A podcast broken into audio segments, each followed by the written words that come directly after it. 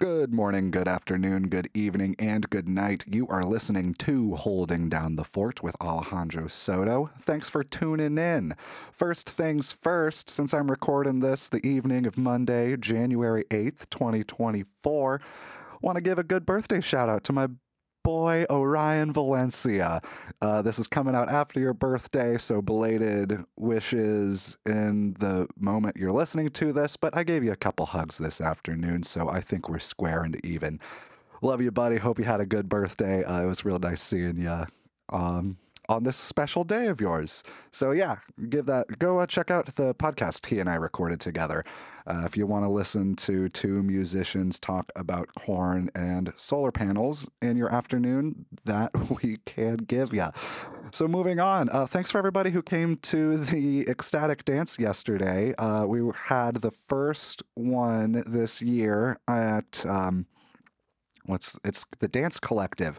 We're at the dance collective all year now so the next one is february 4th that's again a sunday and uh, i'm going to be djing you'll have pumas doing the thing on the decks so come hang out and enjoy another good old-fashioned dance party with us in the dance collective other things coming up uh, on Saturday, February 10th, I'll be at the greenhouse doing a Puma set with Orion and Seven, doing some sets as well.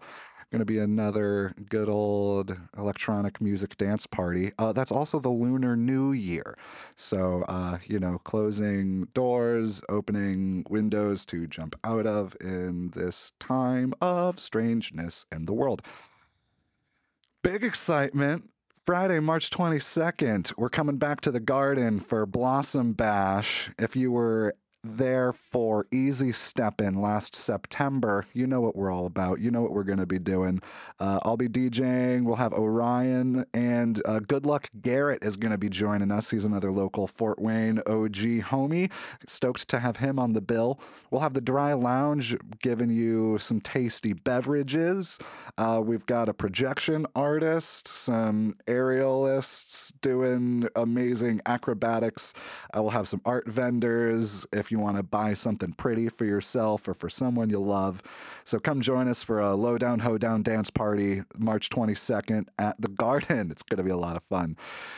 Uh, let's see. Also, check out the MASIV Music YouTube page and Instagram channel. Uh, stuff is going up there. I, geez, I feel, uh, and I'm just gonna keep the promotion going. I put a donate page up on the website finally, so I don't know if it works, but there's a link to uh, PayPal if you want to send me a couple bucks. Keep the lights on. Uh, help me buy a new microphone.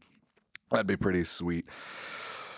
Okay, all that's done. That's all the the bullshit that I had to read through. I took notes on my phone so I wouldn't forget any of it. So now on to the fun. I got Mr. Phil Schurger here on the show, and if you know this uh, enigma of a man, then you're bound to be as excited as I am for this conversation that's coming up. Um, I met Phil a couple years ago. Um, and have been running into him at the uh, health food shop hopefully this isn't too personal of information, but the man loves the veggie dumplings.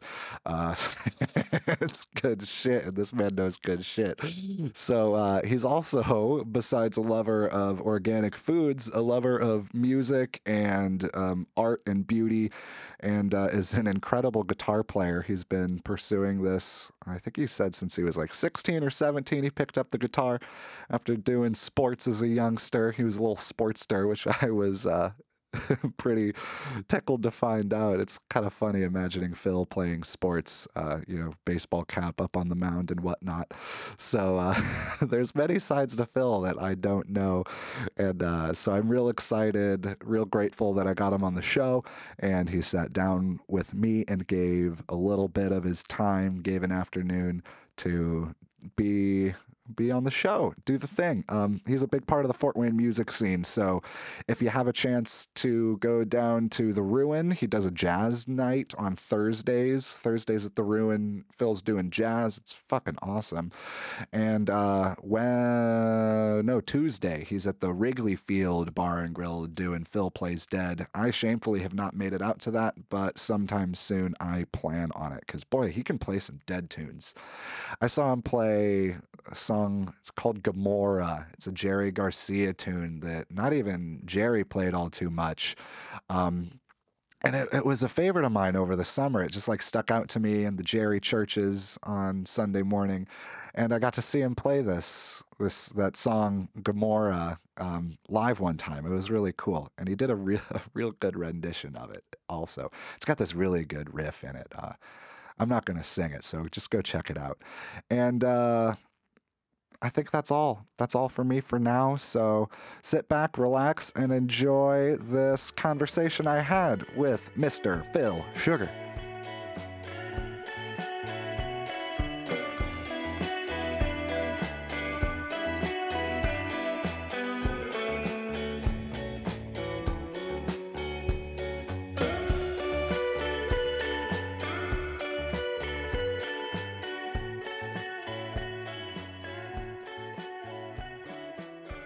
Sweet. Well, Phil Schurger, welcome to the show. Thanks Hey. for being on. Yeah, thanks for uh, good to having have me you. here. Yeah, good to hang with you. Yeah, I've been trying to get you on for a little while. Um, and Yeah. you teach at St. Francis, so you're on uh, your not Winter non break. break. What we talked about is the Um, non-break. yeah. Yeah, yeah. I'm so pampered. Teaching people guitar and music and uh, yes. a whole bunch of stuff that hopefully we'll get into a little bit of today. Yeah. Uh, so uh, I like to start with like uh, where you come from. So you're you're a local musician, uh, player, a teacher, and uh, I know you as like a real big jazz guy. Okay. Um, yeah, of like course. you do the jazz night at the Ruin. right. Uh, you do the Phil plays dead stuff, so that's rock and roll, but very Mm-hmm. But jazz informed. improvised. Yeah. Um, so yeah. that's yeah, I'm, I'm really interested in in talking about that and digging in. But how did you like? How did you get into it? When did you start playing guitar? Um. So I started playing guitar. I actually grew up in Ohio, Okay. and um, I was a good athlete when I was young. Like I was a very talented um pitcher in baseball. Most Cool. people don't know that about me probably, and I I was in did athletics all the way up until. And then when my grandfather died, we moved Mm. here to Indiana. My family has like a property out by Decatur. Okay. And um, I'd always wanted to be a musician, but because I was a good athlete, my Mm. dad kind of ignored me. He's like, ah, you know, I was like, no, I want piano lessons. And I'm like, nah, you don't need piano lessons, you know? and um, so when I moved to Indiana, I saw it as an opportunity to, you know, when you move to a new place, you don't have to be anything anymore, Mhm, right? mhm, Like you're kind of like liberated of whatever people's ideas of, of you are because Yeah. nobody knows who you are anyway. And I was like, no, I'm, I want to be a musician. I had told my parents when I was like eight years old, I was like, I need a guitar because I'm going to be a professional musician. like, I mean, I decided, you know? Cool. Cool. And so when I moved here, that opportunity um, came about, and then I started playing guitar. And then within a year, I started playing professionally. So, Nice. yeah, I started doing um, like kind of acoustic gigs, solo acoustic gigs, and putting together small bands and stuff like that. And Hmm. yeah, I had really great help. Kenny Taylor was my first guitar Oh, teacher. And Kenny was very supportive. And he actually, I did my first gig over in Ohio, like in the town where I grew up in Delphos. And Mm-hmm. Kenny actually, and it was the night before Thanksgiving, and Kenny drove over to hang out at the gig. It was That's super, awesome. yeah, like as like a young impressionable, you know, person or or Mhm. whatnot. That was that's really good support, you know. Mhm, mhm. And uh, so I'm, I've always been grateful for Kenny. And um, Kenny helped me get my first uh, teaching gig when I was 22 as Oh, well, or 20 years old. Um, 20 also. so he was very, very helpful in the early part of my music Oh, career. Okay. So when did you start playing guitar? Like you said, it was when you moved to F- Fort to- Wayne, or at yeah. least Indiana. Yeah, this- yeah, area. Yep. So I was 15 years old, Okay, like 15, okay. almost 16. Like I was like, Mhm. it was like November of 93 Mhm. and then my birthday's in January so it's kind of Okay. you know like that and yeah and what something a lot of people don't know about me is I started off as a metal player Oh, so the first song that I learned on guitar was Holy Wars the Punishment Due by Megadeth like, that's no way. Oh yeah, yeah, That's totally. awesome. I know, right, right. And I learned, yeah, I learned a ton of. I wasn't just into metal, but I liked Uh-huh. playing. Like I learned most of the, you know, first four Metallica albums and uh, awesome. Megadeth, like that Rust in Peace album. I still think is one of the most incredibly written albums of guitar music. Cool. You know, and Justice for All is amazingly written. Mhm, You mhm. know, and um, yeah. So I started off as a metal player. There, there are some people who are like, You don't really know Phil because you don't know metal Phil. it's like a funny. I hear people say it every now and again. It always makes me laugh. you know, like I don't know Metal Phil. No, you- you don't know Metal Phil, a yeah. side of you I've never seen. yeah, I think I terrorized some people, and which seems awesome. just part of the nature of the beast, I Mhm, guess. mhm. yeah, but I wasn't just into metal, but I primarily was initially, and um, yeah, and I really like. I learned there used to be this book. It was like uh, it's probably still around. It was a Led Zeppelin book, and it was the Mm. first five albums of Led Oh, Zeppelin, cool. but it was all piano music. So it wasn't Oh. tablature. It was you know piano, and they'd have the guitar Mm, chords mhm, in it. So I spent a lot of time with that book too. You know, Oh. learning a lot of that, and um, yeah, yeah. So So that probably prepared you for like a jazz a foray into that, at least like dissecting piano music on the guitar, like having to figure out how to at least interpret music if you weren't reading it yet. I would say more so that Jimmy Page plays really weird chords, and I love the sound of those Oh, chords. okay, uh-huh. Like I remember learning no quarter, you know, mm-hmm. and like there are these like actually they're like major seven sharp eleven chords in there. These Oh, really wow. odd, you know, like chord shapes, you know, finger physically weird mm-hmm, mm-hmm. shapes and really interesting sounds. Mm. And I think that's always stuck with me in some way. Um, of that from that early period, you know, and uh, there was something else I was gonna. Oh yeah, like the rain song. You know, like uh, like I learned that pretty early on. It's like it's one of the most beautiful pieces of music ever written. You know, it's like, and the guitar chords are really weird. You know, they're they're physically demanding. So And those are like the total opposite of metal. yes, So that's really interesting. you were like learning metal stuff, but also interested in those like softer, more laid back tunes from Zeppelin. Well, cause yeah, and I mean, and another funny thing was is like, I mean, there's like a level like where my cousins like right before that period were a bit terrified of me because I was a rapper too. like I like I mean I That's awesome. yeah I used to memorize. I, when I was young, before I was a musician, I was always memorizing albums. You know, so like I would memorize like all the lyrics of you know Guns N' Roses or you know whatever it was. Um, but I also was really into Eazy and NWA and memorized that stuff and um, uh, who else? I'm drawing a blank, but you know, just just rap in general. Well, Dr. Dre and, and Snoop Dogg, like the Chronic, like Yeah. I had all the lyrics memorized for the entire album. You know, like and I could rap them. That's awesome. Yeah, yeah. So it's yeah, and I think that was just a normal thing. And and I always think about like how that helped me going into being a musician because it was mm-hmm, mm-hmm. I already knew the songs and you know like internal like I had the mm-hmm, music internalized. It wasn't some abstraction to me. It was just a matter of mm. learning to play the chords and and play the music, you know, like those aspects of it and then the lyrics were already there so I could I could do that. Mm. Hmm. So you were like digesting music before you were you were even like playing it. I like, think- interpreting yep. it and Yeah. internalizing it before you were physically making before it. I was physically doing it. Yeah, and just because I loved it, like not Uh-huh. you know, like I was just. I remember I have this memory of me being on the swing set, like in like you know I was probably in how old would I have been? Because whenever Appetite for Destruction came out, and I like Mm. memorized all the words to the, all of the songs on that album, and I'm like on the swing set. You know, I'm probably like ten or something. It's probably fifth grade. I don't know. And um, I can see this image of me playing, like I could hear the recordings in my head and play them back. And so I'd be sitting on the swing set, like singing the things out and, and working it out in my head, you know? Yeah. Yeah. So, like, again, it's funny, like all of that. I wasn't playing, I was playing baseball and football, you know, but all of that made it um, where I was setting myself up for my future, you know, unbeknownst to myself. you Yeah, know? yeah. You were preparing your brain. Yeah. Unbeknownst to you, what Yeah. was coming. Yeah, totally. what like opportunities would open up to you. Yeah, exactly. Yeah. Neat, neat. So when did you get into like other other types of music? Like you started playing metal and you were playing like Led Zeppelin, like classic rock music. Like when did you get into Sure. Well, the- and and again, like with um, Kenny as a guitar Mm. teacher, you know, I came in as this metal guy with Kenny, and he kind of helped diversify me. I mean, I already liked other music. It wasn't like I've never been. Uh, I just like one kind of music guy. You know, Mm-hmm. I like a lot of kinds of music, and I still do. Like I listen to all kinds of stuff. You know, um, people have you know some maybe sometimes ideas that I'm just a jazz guy or I'm just this, but I, I listen to a lot of different kinds of music. Nice. And Yeah, um, yeah, so anyway, so that wasn't that hard of a transition, you know, working with him. Like I was open to it. I was open minded. And so I learned to play other other kinds of music and then um I think slowly you know, I was think I had a really big transition when I was 17.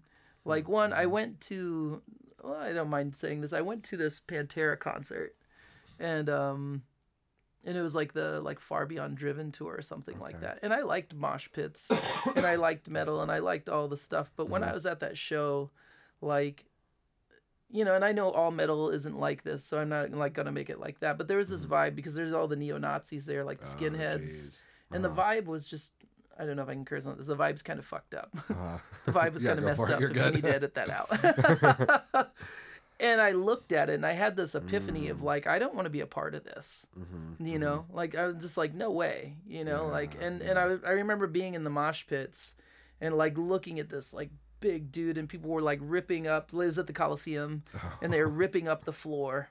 And like the ice was under the Uh-huh, floor, and people uh-huh. kept hitting the ice in the pit and like eating it, you know Oh, which is kind of funny, you know, but you know, it's kind of also like destructive on a level that I was just like, and just it was the way it was done and it, everything was Mm-hmm. going on. I just like it just made me really start to question all of that, Mhm, and I was just like, I don't really want to be a part of this, and.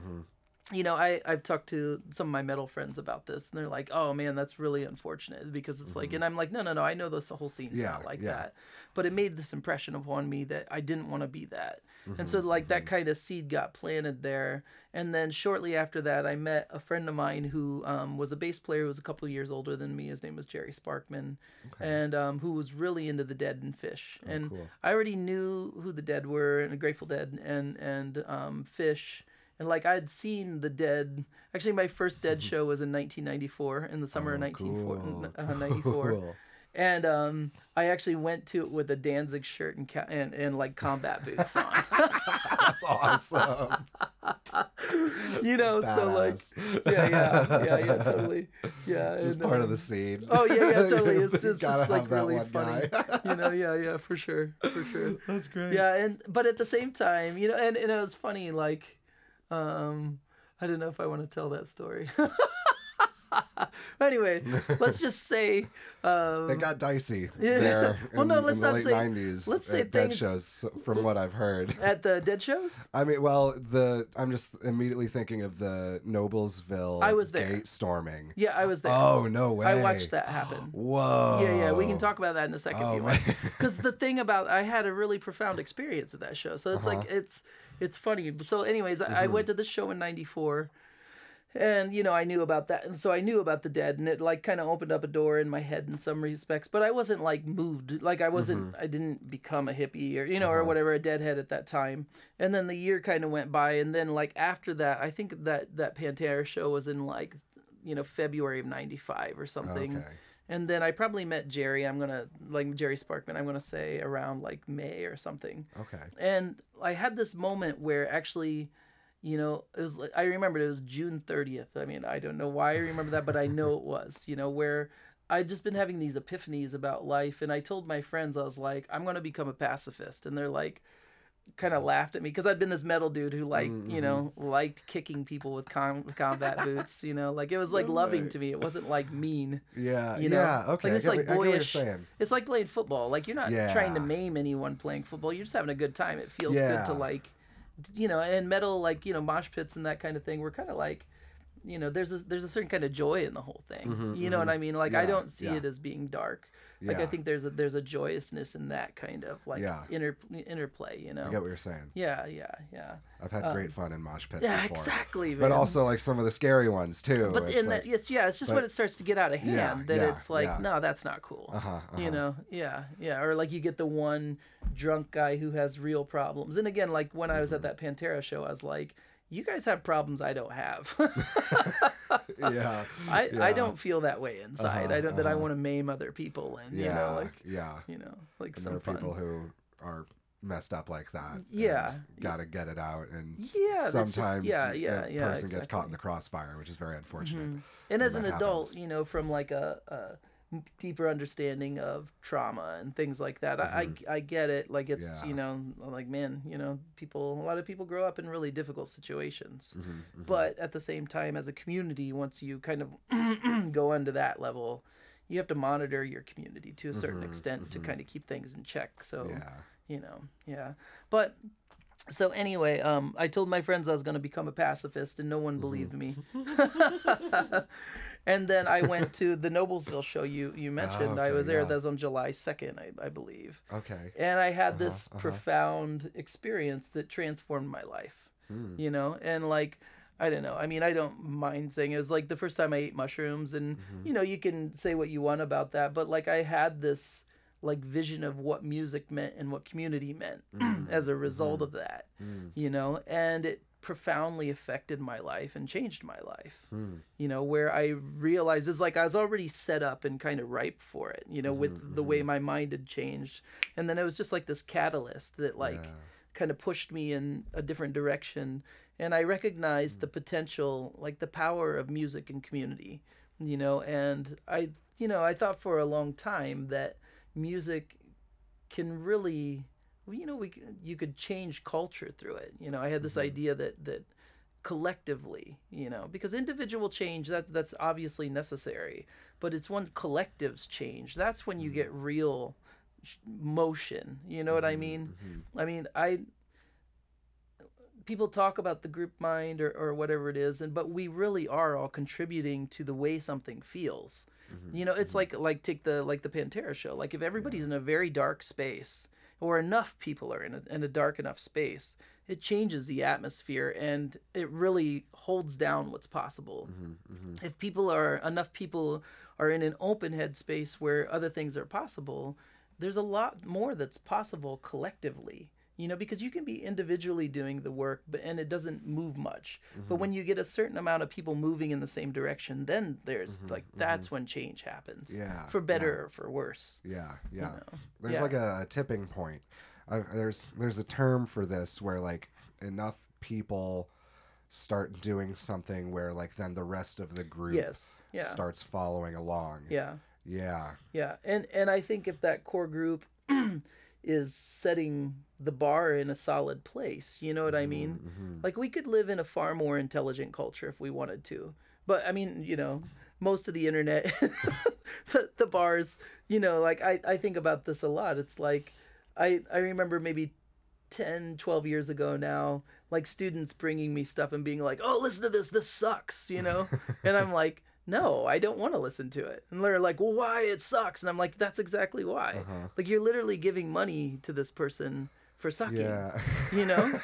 Because you think it's funny and i get that you think it's funny. I, I get I'm, i don't want to be like you know like a boring you know? But at the same time like if you look at the underlying premise of it Mhm, mhm, you mhm. know it's like kind of like if we pick our humor as being very low because this is like you know like Mhm. Everyone laughs at dick and fart jokes you know what i mean Yeah, yeah. Of I get course, it. Like if you tell me, you know, somebody, you know, you tell me a dick and fart joke, I'm probably going to laugh at it.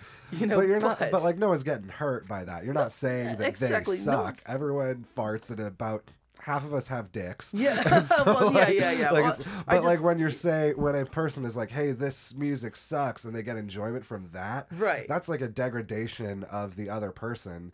And at that point, in my opinion, it'd be better to just not even talk about it, to just be indifferent to it. Like it's like kind and- of bringing oneself down by getting into that. And then by going to you and being like, hey, listen to this music that sucks, they're like trying to bring you down a level to that place when like why yeah why aren't we listening Yeah. to something good Yeah. show me something that you enjoy and let's talk about that yeah, something like something that that moves me. You know, Yeah. it's something that's like you know hitting a deeper level. It's I don't know. I mean, and who knows what the answers are? It's kind of like mm-hmm. we live in, you know. I think I used to be a very a far more serious person than I am now. You know, because I like I took this stuff seriously. That like mm, what you mm-hmm. put out there, like kind of affects the people around you, and yeah you know, and it's I don't know. You know, it's it's a complicated question of, mm-hmm. of of like what do we want collectively as humans Mm-hmm, you know? And what do we value? And humor is valuable you know what i mean? yeah. and all of these things have their place and they're and they're valuable. But like i don't know. Where do we want the bar set? I guess is Mm-hmm, really what i'm trying to say. Um, and if you want the bar set low well then that's pretty easy to do. If you want the bar set higher that's not as easy to do and it's Mm-hmm. i don't nec- necessarily think it's as easy to get as many people moving in that direction Mm-hmm, you know what i mean Yeah, yeah. and maybe that's I don't want to sound elitist saying that, but I, I think it's the nature of the beast. Like Mm-hmm. when you have to actually start putting energy into something, Yeah. that changes like how many people will do it. Mm-hmm, You know, you want to be really good at whatever thing you're doing. You know, there's only going to be so many people who are really good at that, and that's okay because those people will be really good at something else. You know, so it all kind of balances out in a certain way. mm-hmm. Yeah, yeah, But- and and like with the music thing, maybe that thing that one person thinks sucks, someone else will really enjoy, And, and, yes, absolutely, absolutely, and I think that's totally true as well. And that's why you know, again, like, yeah, there, there's a place. I think that's what I've ultimately come to understand is that there's a time and place for everything, Mm, you know, mm-hmm. and and that's okay. You know, there's okay. You know, it's like I remember somebody showing me this this video, this rapper, and they're like, "Oh man, this is awful," and, and the whole sh- song was like, oh, "I love doing blow." yeah, I mean, you know. I kind of want to check that out. No, totally. Man. It was, It sounds pretty good. yeah, yeah. And they were just, they were just. I mean, they were having such a good time showing me this video. You know, they were like laughing, and it was just, you know, it was pretty funny. You know, to be honest. And but the guy wasn't like he wasn't trying to make anybody laugh. He was, Uh-huh. he was dead serious. He loved doing blow. You know? oh my goodness. And this That's was kind great. of this would have been in the age of SoundCloud rappers, you know. So it was uh-huh. kind of in that was maybe you know 2015 or 16 or something like that. You know. Oh man, yeah. Are SoundCloud rappers still a thing? I I don't know. I don't know. I haven't heard of. I think that might have that ship might have kind of sailed, huh? But I've I've never really been into that scene. Yeah, neither. I I'm aware of it. You know what I mean. Mm-hmm, but it's mm-hmm. definitely not something I'm like. I'm hyper. I I can't go into the nitty gritty of it. You Yeah. know. Yeah. So since I'm interested in what you're saying about like keeping the bar high and like standards high, I was talking with Sure. my friend Nick Tash about this a couple episodes ago. Um, he does theater. We did theater Oh, nice. in the past together. yeah. And so like we were talking, I think mostly off air about like trying to keep the bar high for the sake of like the community. Yeah. Um Yeah. and so with something I've been hearing is like y- young people now after the pandemic are having like oh uh, oh I don't know how to like totally say this, but like their social skills are not where they were like from going through the lockdown and Yeah. like going to Yeah. like online type schooling. Mhm. Like I talked to a girl who like just graduated college and like was in college during the lockdown time and like she was just talking about how how much people slacked off during Yes, that like how yeah. little oh, students totally. like how little accountability Yeah. and like how f- much the bar fell Yes. and so i'm wondering if Yeah. like you're experiencing that as well and then also like the flip side because i've also seen like there are young people who are still like doing Yes. really good. Stuff out here Yeah. um so like i'm wondering like what's been your experience of that being like on the front lines No, like teaching sure. music to people Yeah, it's definitely been all of those things. You know, I Hmm. had a student, this is not my words, this is a student say to me at one point, and she said, You know what? I feel like half the people here are functioning at the right level, and half the people are functioning at the level of 12 year olds. mm. You know? hmm And I was like, I thought that was a very Hmm. striking comment, you know. But what I see, because I, my job is to teach, you know, mm-hmm, and mm-hmm. my job is to educate people and get them ready for a professional world. Like, you know, and it doesn't matter what side of that spectrum you're on. My mm-hmm. job is to teach you, hmm you know, and it's and part of I think mentoring is getting people prepared mm. for, for to live in the world you know? Whether they end up doing music or it doesn't matter what they end up doing you know? they're going to be in some kind of in the world in some kind of professional capacity no matter what you know? And as I've tried to understand what's going on, my opinion is that we are looking at perhaps one of the most profoundly insecure generations that's ever existed. And that's not their fault like the younger young you know my my younger students. Because uh, if you again going back to this thing of collective uh, you know responsibility or collective bar uh, you know uh, you hear conservatives say oh these people are watching disney channel it's going to ruin them you know or whatever like you know you know what i'm saying? Like mm-hmm. there's some mm-hmm. conservative mm-hmm. lines about things that would have been relevant 30 years ago that aren't relative now and my comment is like have you ever been in a chat room in roblox? You know? Yeah, I haven't. uh, yeah and I'm much closer to, You- to that yeah. demographic than a good amount of people. yeah and, and if you you know think about we don't you know I, i'm saying this as a parent now you Mm, know like mm-hmm, and i i mean this truly we don't know the world our kids are growing up in Yeah, because we yeah. didn't we didn't grow up in that world now like somebody younger than me i mean i'm on the internet all the time and, and i kind of look how the internet's changed me and just the you know like Mm-hmm. i think about this a lot as i'm taking in content and even you know my concentration has been affected like i used Mm. to have a much higher threshold for just focus and and i still do when i need to turn it on but like I've been thinking about this just of looking at my own personal brain function and then thinking about mm, people who mm-hmm. never had an opportunity to not be unplugged. Yeah. And it's taught me a lot and I think you know it's it's really easy to be insecure right now. I mean if you, you know, like I I used to, you know, like I have a running joke in my head that I'm not sexy enough to be on Instagram, you know.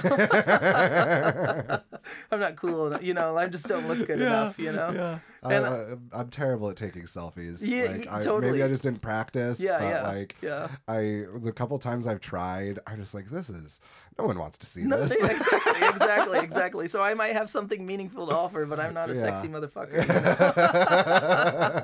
know? but you know, imagine being imagine being 16. You know, like I mean, I, I had a student tell me at one point, and he's like. Well, I don't, you know, I just like kind of lost faith in practicing because I'll never be what these Instagram drummers are. oh, and I was like, dude, no, no, no. You like you have to, Oh. yeah, yeah, exactly. Oh, that sucks. And I've heard other people say this, and I've had conversations with my kids about these things too, because I'm trying to understand. Yeah, like I don't want to, you know, Mm. like my way isn't just to like be mad at it. Like Yeah, that doesn't yeah. help anything. Uh-uh, Like uh-uh. You have to understand what's going on, Mm-hmm. you know. And I think again, just going back to that, like COVID kind of pushed us all down that hole. I mean, Mm-hmm, you know, whether you were a kid or an adult, I mean, man, you know, like, like just, I mean, you know, if you, I don't ever like to talk about things, but just watching some different people I know get real into the QAnon thing and just being like, Mm-hmm, wow, man, you just fell down a hole.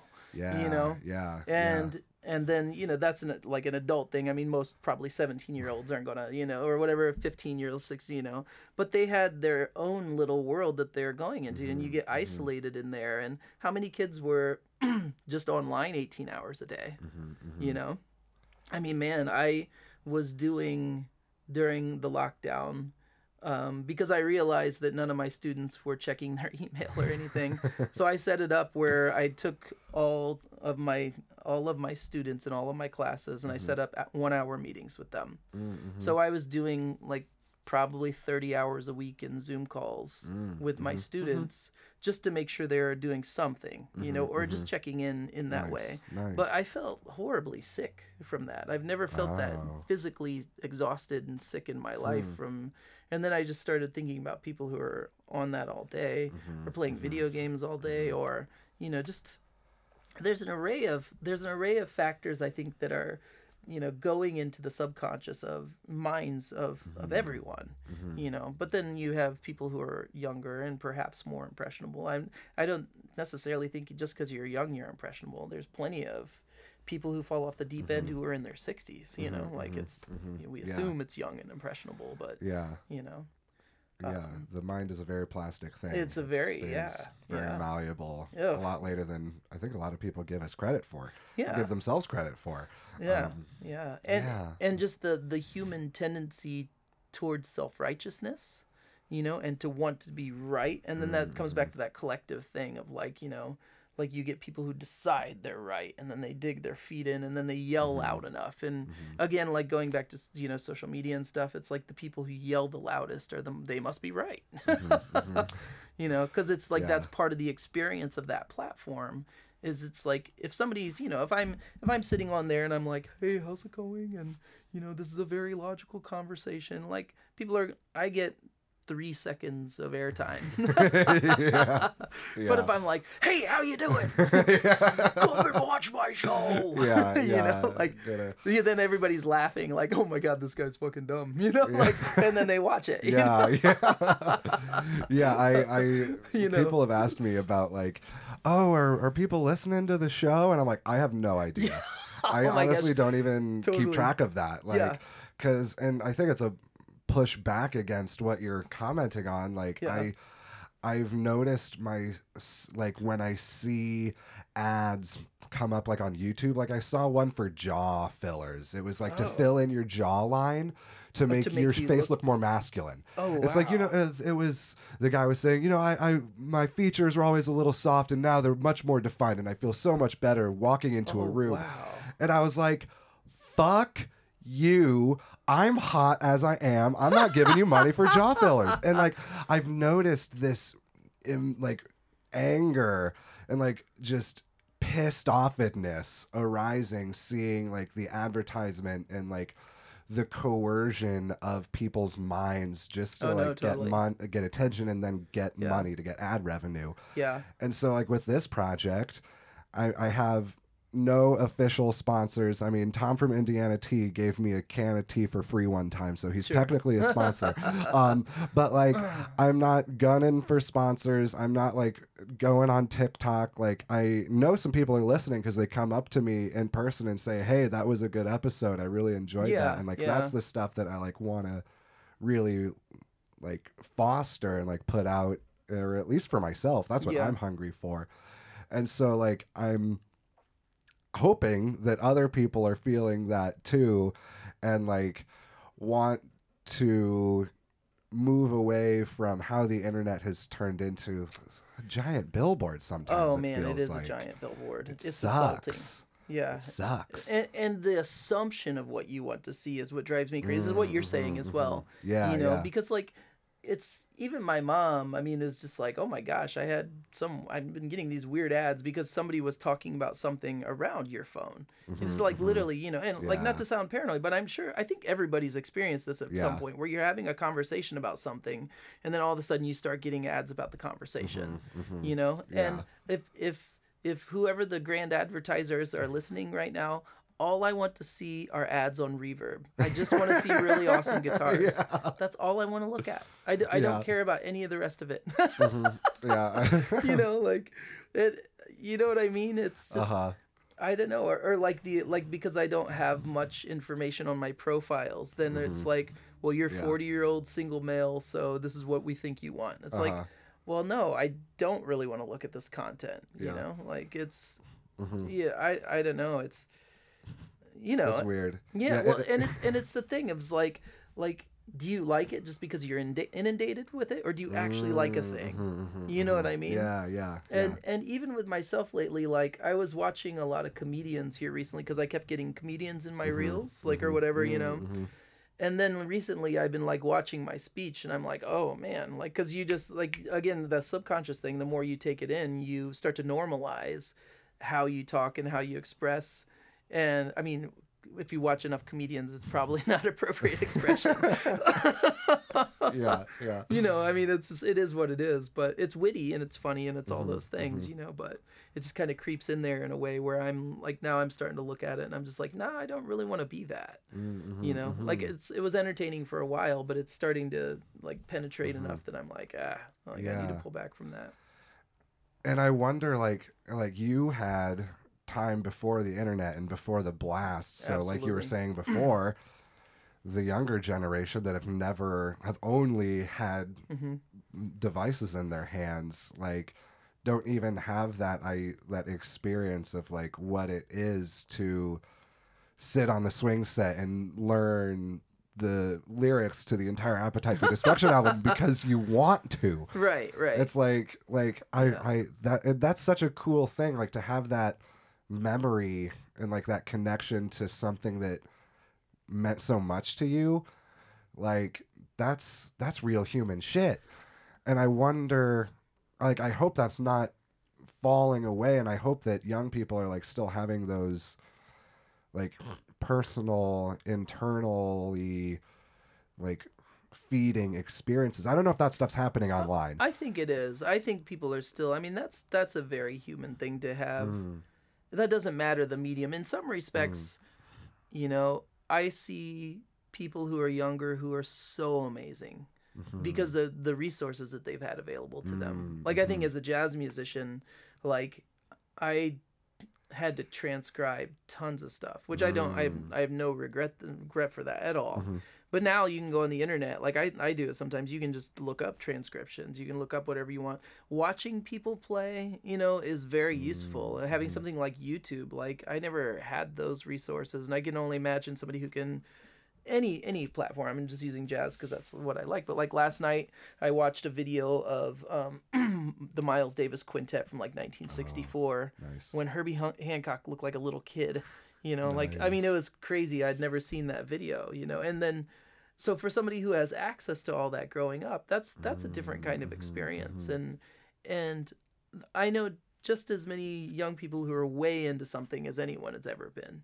You know, mm-hmm. and are and are mm-hmm. really really taking that in. My biggest thing is it's not the whether people are still taking things in well. I think more it's the more mental health aspect of mm-hmm. judgment. We've always had self judgment, but this is, I think this is something unique. You know, like with like just looking at Instagram all the time, or you know whatever platform, TikTok, Instagram, like any of the social those kind of types of social media. That's to me the real changing point. You know, is just the self reflection and the amount of people who cut themselves short. I believe mm. because they just never believe they'll be that thing. You know, mm, I think it mm-hmm, actually mm-hmm. perhaps for some people makes them dream less you know like and mm. and that that kind of you know the mm-hmm, dream is the motivation to become something you know? But if your motivation's cut short because you see 10,000 people who are all doing it the reality is, is there always were 10,000 people doing it. You just couldn't yeah, see yeah, it. Yeah. You know what i mean? Yeah, yeah, yeah, and and so you thought there was that that that bit of ego where you imagined you could be something more than what you were. And that impetus also often gives you the ability to get there mm-hmm, you know? Mm-hmm. but if you're in a position where you see everyone's already done it and it's already being done and they're 10 times better than you you know like whether you could ever be that good or not like is not the question you're even asking yourself mm-hmm, you know? like or one is asking it's like just an assumption. I can't be that you know? if that makes sense i hope i'm yeah sense of that. yeah yeah and it's like uh the the image being presented is like it's only a snapshot it's totally right? Like, I mean, like clearly. Yeah.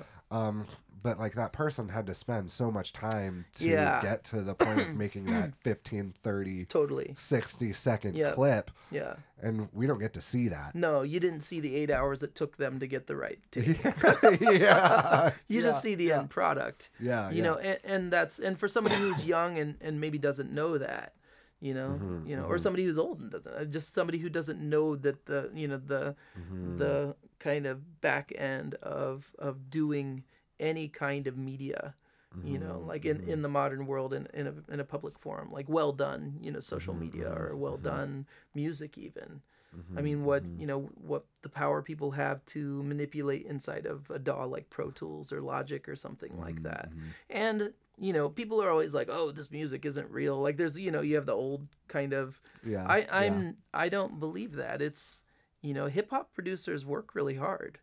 You know, oh yeah like yeah. it's it's not like if you think it's so easy to make music in a DAW, then please go make something. yeah You know, yeah. like you'll find out really quickly writing a trap beat isn't as easy as you thought uh-uh, you know, and coming up with something cool and coming up with a cool backing, you know. yeah yeah Um, yeah, yeah. Mm-hmm. So and that goes into the point of like variety yes, like there's so many like we have all the tools at our disposal i've heard Mhm. like Dave Chang talk about this. He's a chef I really like, and like uh, Mr. Bill, he's like a DJ music producer I really like. They've like Mr. Bill puts out all his like tips for free as soon as he like figures out a new trick in Ableton. He's like making a video Oh, and putting cool. it up on his Instagram Yeah. because like we have all the access. Like there's no person who's gone to some secluded area in Italy and learned some secret technique. They've all been learned. They're all on YouTube already. So the thing that's Yeah, going to totally. set people apart is like manual dexterity, just like how how good are you at actually doing the thing or like Mm-hmm. playing a song? Can you hit the notes? And then like can you do it in your own way? Like I think that's Yeah, going to sure. become more and more valuable. For sure. Yeah, and and I think that is because it's like actually, I mean, it's not even becoming it is. It's like you think like what's the statistic? How many songs are uploaded on Spotify every day? Like Oh, 60,000 or Oh, something my. like that. and that's something I talk with my students a lot. It's like y- you're going to have to think outside of the box because how do you differentiate yourself from this mountain of everybody moving in the same, you know, not everybody, but a lot of people moving in the mm-hmm. same direction. You know, it's how do you do that? Like how do you find a way to you know, in a sea of so much talent and so much variety, you know, like it's it's almost unfortunate. You know, it's mm-hmm. not unfortunate, but it's it's it's interesting and I I think that's the trick is like how do you find a way to differentiate yourself in that mm-hmm.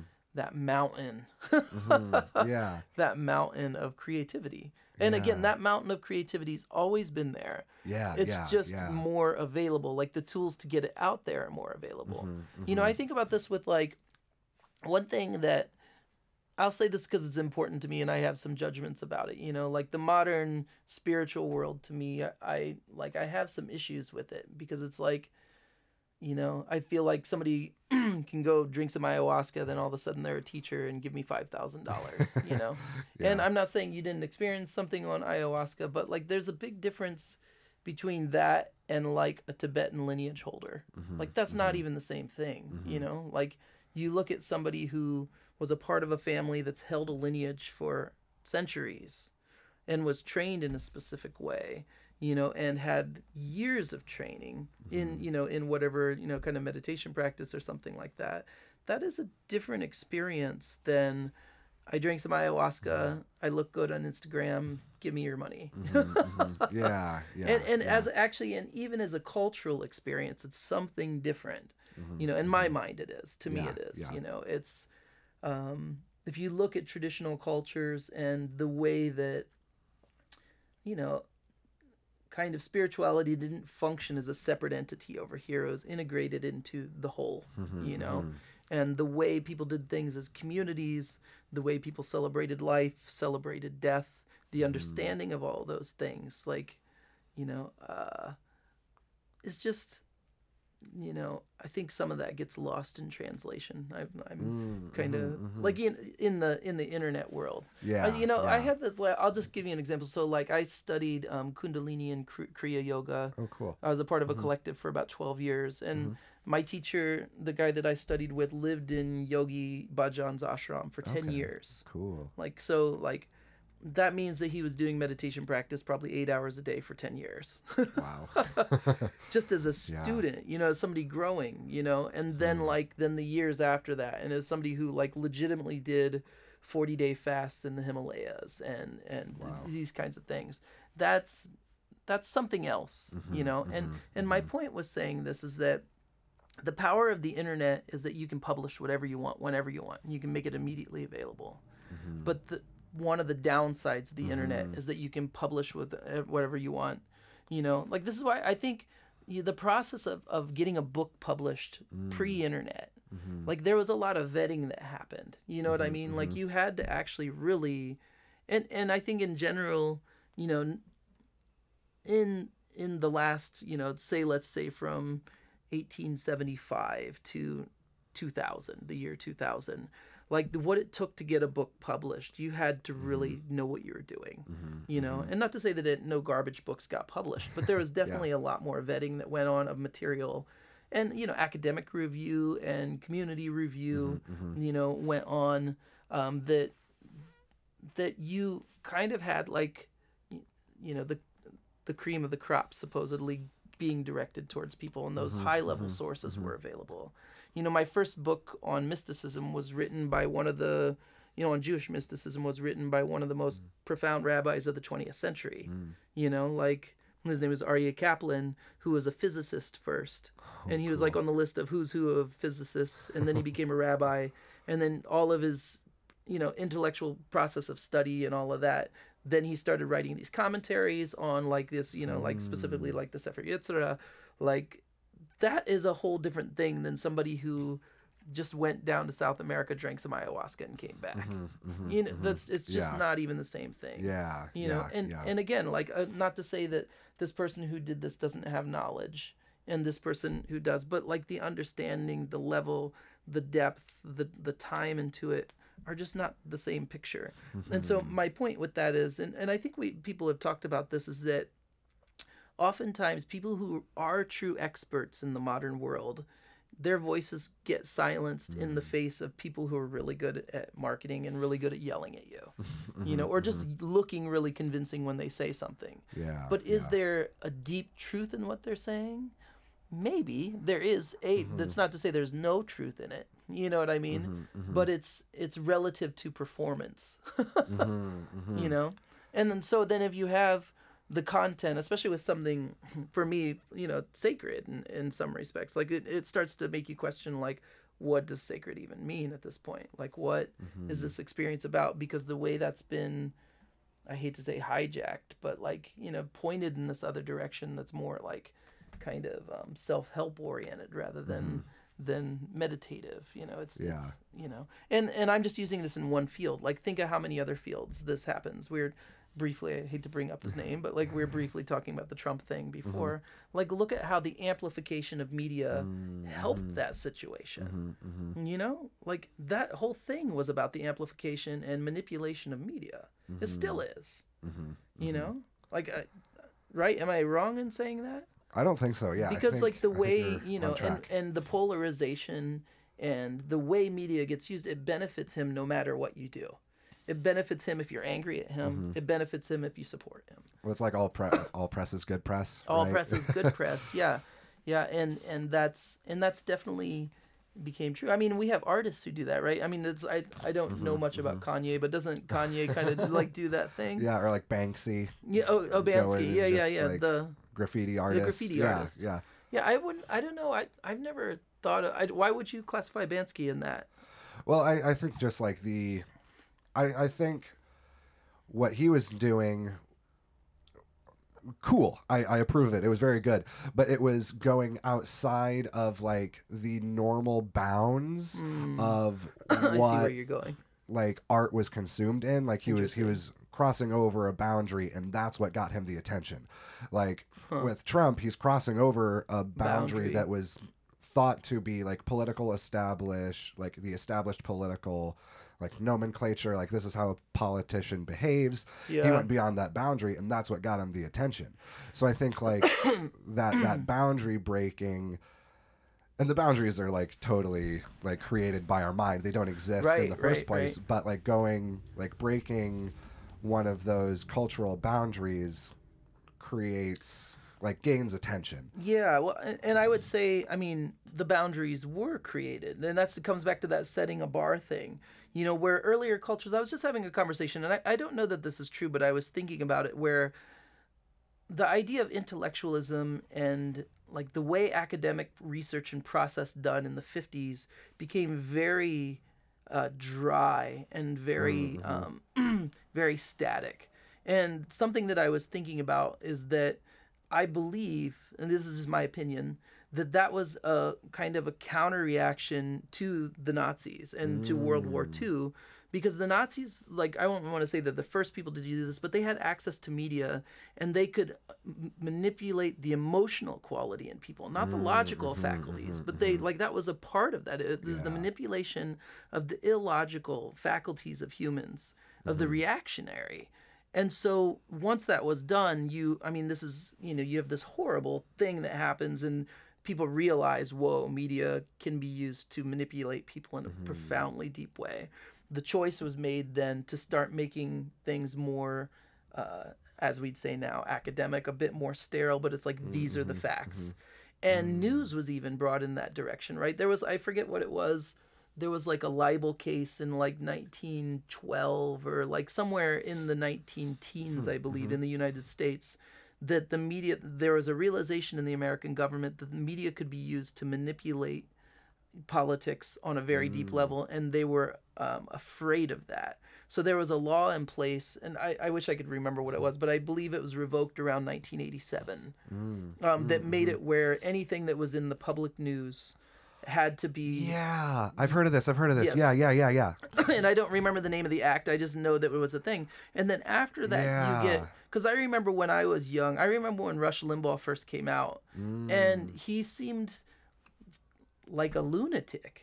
You know, like Mm-hmm. seriously, like I couldn't. You know, the idea to me as as a fourteen year old hearing that guy talk and just thinking, how could ever, anyone ever believe this? And like, why would anyone listen to this garbage? You know, like yeah. and then 10 years later like Mm-hmm. you know what did that monster become? And that monster was allowed to exist because these laws were revoked. You, you know what i Mm-hmm. Yeah, mean? yeah, yeah, so so these laws kind of went out and they're like no. And then now news is allowed to be entertainment. Mm-hmm. and entertainment isn't about logic. Entertainment is about your Mm-hmm, feeling about something your emotion. It's like about that Yeah. you know? And so then you have that and then you get you know like the setup for that is the sarah palins uh, you know the sarah palin thing like in 2008 and the tea party comes out of that and then i don't want to say the uh, ideally the end result of that but probably not is the trump thing i mean it's like that whole way of of dealing with politics comes to a head where now your leadership is more you know i don't even know what you would call that you know Mhm. Well, it's like farcical. it's yeah it's it, It's it's yeah and and so the the bar was dropped so far of what's allowed and then you have people who believe themselves to be pious holding up this man who's anything but that you know? Mm-hmm. Right? I mm-hmm. mean am, am i wrong? Yeah. like because if there's you know like I, I uh, that's that's one of the great mysteries of of my reality is how mm-hmm. anyone could look at that person and yeah, yeah, you phew, like yeah. I, if, the, if he was a Democrat, like turn Trump into a Democrat, you know, like and with Mm-hmm. all the way he talks, the way he does, what would people say to that? yeah, I don't know. You know what I mean? Like if he's not on the Republican team, Uh-huh, you know, like sorry, Yeah. we're getting into the politic thing. Maybe we But need it's to, it's like I I think that in that there's a side of what you were talking about with like the bar and the standard yeah, and how like people like I have there are people I love who support who voted for Donald Trump. and I And, like, me it's too. I get it. Yeah, It baffles me and, and from and confuses me like it, like I, I hope I'm being compassionate with my confusion because like throwing hate is only gonna spurn the Mm-hmm. Yes, thing yeah. further but like how has the like standard in what is seen as like a leader a person to look up to like the the spotlight that picture has become a farce hmm yeah, like and i don't th- like in the people i'm thinking of they're not dumb no, exactly. like these exactly. people like they have brains they have logic and reason and i have seen them use it Yeah, totally. but like they've Yeah. been duped Yeah. like then they have, yeah, yeah. In, in our opinion, duped. and that's the And thing. that's- yeah, that- that is our opinion, opinion, yeah. Been duped. yeah you know yeah and and you know this is something i had a conversation with somebody about this where two people i love dearly you know had a very big argument over this. Mm, and my stance mostly is i stay out of the political thing mhm. you know and i, I don't want to go into all that but like i'm definitely like more left and liberal leaning that's my stance but like i kind of lost faith in the democratic party at a certain point i don't, I don't want to talk about all that right now. But the thing is is that you know ideologies i believe in human contact. And when you bring ideologies into the world that's where the separation happens right? Mm. Because it's the it's not if you have a family member that you love and then all of a sudden you hate your family member on the basis of an ideology how mm. powerful is that ideology like mm-hmm, they didn't mm-hmm. do anything but think differently than you Yeah. Yeah. you know and then with that idea of these kind of larger arcs how do these ideologies like if you can harness an ideology you can harness a collective of people and you can control and have power over a collective of mm-hmm. people through harnessing the ideology that's essentially what the grateful dead is an ideology.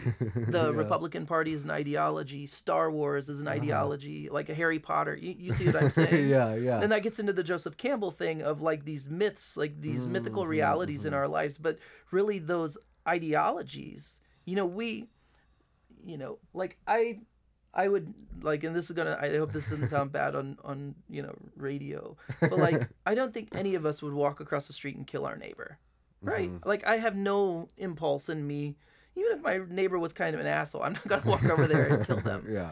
But if somebody puts the right ideology in a set of people's minds, you walk mm-hmm. across the street and kill your neighbor. Isn't that mm-hmm. that's messed up? Yeah. Yeah. And the people who have access to that level of power, what does it take to be that person who would be willing to manipulate that? You know what I mean? Like in any war, in any circumstance, like people, I would say 99% of people do not wish to go kill anyone. Mm-hmm, mm-hmm. And they, you know, and people might annoy them, but like to the level of like, you know, there's there's a there's a big line between punching somebody in the face, you know, or being angry to punching somebody to killing someone. Like mm-hmm. those are huge lines. And and I really truly think, you know, like even watching somebody die unnaturally is is hard on the human psyche mm-hmm, mm-hmm. you know? Like not even like uh, like you know think of how many, you know, if you've ever known anyone who's been a car wreck and had something happen or they had a friend die. And so mm-hmm, like those things are hard on the human psyche you know? But and yet and yet these ideologies can hijack us in in various ways you know? And so that's a very extreme example of, of war but like even you know these kinds of ideologies. And, and so this is i guess to wrap it up it's like this is why to me it's important where the bar is set. Mm-hmm. Because we mm-hmm. live as individuals in a collective world of ideologies. Mm-hmm. And how we eh, kind of interact with those ideologies really affects our lives in different ways you know? Like we can get irrationally angry at something because of ideology. And we can irrationally despise sets of people or love people or, or whatever any range of things based on mm-hmm. how we interact with something that's mm-hmm. very ethereal really Yeah. you know yeah. and it's so very abstract maybe is the is the better Yeah. word than ethereal abstract Yeah. Yeah, and I, so I've been studying Buddhism recently, and like in that that ideology, yes it's right the the thought is that it's attachment that causes suffering. Mm-hmm. It's like if we're talking about ideology leading to killing your neighbor, I could see how having an attachment to an ideology Yes. that my neighbor is dangerous and t- to maintain the safety of me and my family, I need to go kill my neighbor. yeah That's war, right? That's Yeah, the ideology war. that has Yeah. like spurned American war. It's like Well, we need to war. maintain our safety, Yeah. and so we're gonna go and kill the enemy. yeah, Um, yeah. and- the perceived enemy And so yeah, yeah, and it's that it's not that that person is an enemy. Like Right. they probably have a beautiful culture with good food, good music yeah that we could all enjoy together. yeah But I have this attachment to this ideology that blinds me to perceiving that this person that I have an enemy image of is probably 99% the same as me. yeah And, and, maybe and- not. Maybe yeah. it, maybe we're 50% the same. And that's are- that's great. yeah totally like are you so different that you need to maim each other yeah. that's like I've the- never met anyone who I'm so different from that I needed to No. go fuck them up physically. like, Ever. yeah, Ever. never met you know, and never. there's some, there's some assholes in the world, but I like Yeah. you know you just walk away. You know, yeah, like yeah, yeah. there's no need. Like I've never felt need to harm mm-hmm, someone. you know, mhm. and that's that's some powerful stuff, mm-hmm. and it's dangerous, frankly. You know, and Mm-hmm. Yeah, yeah. and that that we allow ourselves collectively as humans to be Mm-hmm. manipulated by that over and over again. You know, Yeah. and just imagine being, you know, to me, and maybe I'm naive in some form, but the person in the position to push that, like that's twisted. man. Mm-hmm, Yeah, yeah. I think You that's know? the closest thing to true evil. Is a person knowingly Yeah. manipulating the minds of others to spurn on Yeah, to spurn destruction harm. and suffering. Yeah, yeah, yeah. to spurn suffering. Yeah. Yeah, Or just to like build oneself up. yeah. Like I've I've been watching a lot of uh, Channel Five News with Andrew Callaghan. He's like kind of a renegade journalist Okay. that like goes on the ground and just talks to people. And he's done a lot of coverage on um, like drug abuse, like drug users, and like the epidemic of Mm-hmm. Oh like yeah. fentanyl um, it's in San. Francisco, like Tranq in the Kensington area in Philadelphia, Yeah. and Yeah. like the mental health side of it is Oh, a. Mm-hmm. such a big part of it, and like so many of those people, pretty much. I mean, he said from what he's seen, everybody who's in that situation of being like homeless, addicted to drugs on the street, there's a serious mental health aspect to it that Absolutely. has caused them to be pushed out of society and Yeah. society is like continuing to push them Yeah. out and so that's like this ideology it seems that these people are wrong or dirty or undeserving mm-hmm. of love compassion assistance for their basic needs Yeah. and like at least in in my interpretation of that it's a sign of what our like ideology and our standards are for our own society like our culture is willing to send money to spurn wars Right. while people are literally dying in the streets in the gutters from Yeah. drug overdoses Yep. and like Yeah, flesh eating viruses Oh no, it's totally. awful Yeah, yeah. Um, and so it's yeah. like I don't anticipate that we're gonna figure it out, but Oh, like no, for sure. maybe at least like I've like through viewing that through viewing the work that he's done, talking to these people and just being open with them and seeing them as people as like that family member who went down the QAnon Yeah. yeah. drain like they're still a person that has like a heart and a soul Absolutely. and i think i i hope that like we hit that tipping point where there's Mm-hmm. enough people that want to assist and like raise our bar as a whole so that we can like expand ourselves and our like ability to connect with people Mm-hmm. I think that's a big thing that happened during the pandemic Oh, was like the separation and the people like that people felt so disconnected from each other um, and from themselves No, too totally. Yeah, yeah, like for sure. uh For sure. one one gal said like she relapsed during the pandemic because she couldn't go out and like keep herself busy No, for Mm-hmm. sure. and part of- Absolutely. I used to think about that a lot. and Like, it's rough Yeah. um, yeah. so uh I think music helps with that. Yeah. Food and music are the two things that like I find in my Yeah. life that uh, are able to make change on an individual level and like connect Yeah. with people. Like Yeah. uh, I think that's what uh, what I'm needing out here. Maybe some other people are needing is Mm-hmm. just like connecting in community and like sharing space and seeing we're not all that different. No, like no. we can come together and hang out and listen to some music. Yeah. Like Yeah. eat some tacos together and like have disagreements and argue with each other and still hug when the table's clear and like go home and do it again next week. Yeah. Like yeah, for sure. like that's the stuff that I think is really valuable. Yeah. And yeah, I hope that the the young people connect with that. And I think they're very fortunate to have you putting those seeds in in their mind um, as you talk to them. You've given some of those seeds to my brain uh, over the Oh, last cool. couple of years.